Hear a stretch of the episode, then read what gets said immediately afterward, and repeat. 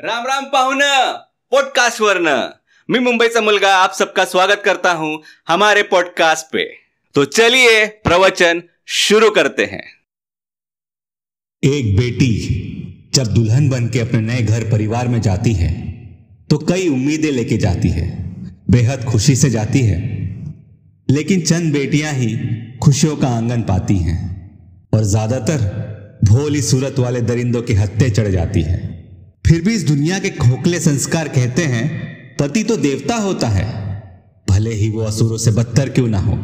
ये पति परमेश्वर वाले और ये जुल्म सहने वाले संस्कार ही एक औरत को कमज़ोर बनाते हैं, लाचार बनाते हैं। एक बेटी जब माँ बनती है तो उसे अपनी संतान के बारे में सोचना ही पड़ता है।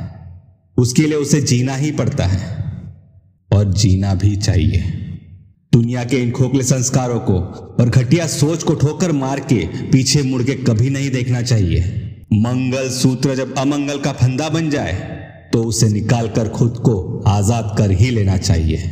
ज़िंदगी में नई रोशनी का दीपक जलाना चाहिए, जिसे कोई नहीं बुझा पाए। भले ही कितने तूफानों का सामना करना पड़ जाए।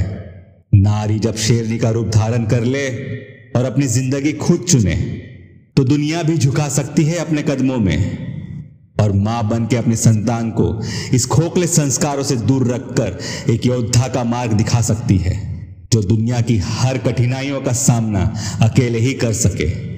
नारी ममता का दीपक होता है। इसे ज्वालामुखी मत बनने दो, वरना। तो ऐसे ही motivational speeches motivational episodes information देने वाले एपिसोड्स लोगों की बायोग्राफी ऐसे सारे एपिसोड्स मुंबई सा मुलगा पॉडकास्ट पे आपको मिलेगा। मैं मुंबई सा मुलगा पॉडकास्ट पे एपिसोड्स लाने वाला हूँ। तो बने रहिए मेरे साथ। तब तक के लिए आज्ञा चाहता हूँ, राम राम पाहुन पॉडकास्ट वरना। और हाँ अपना ख्याल, अपने परिवार का ख्याल और अपने लक्ष्य का ख्याल ज़रूर रखिएगा।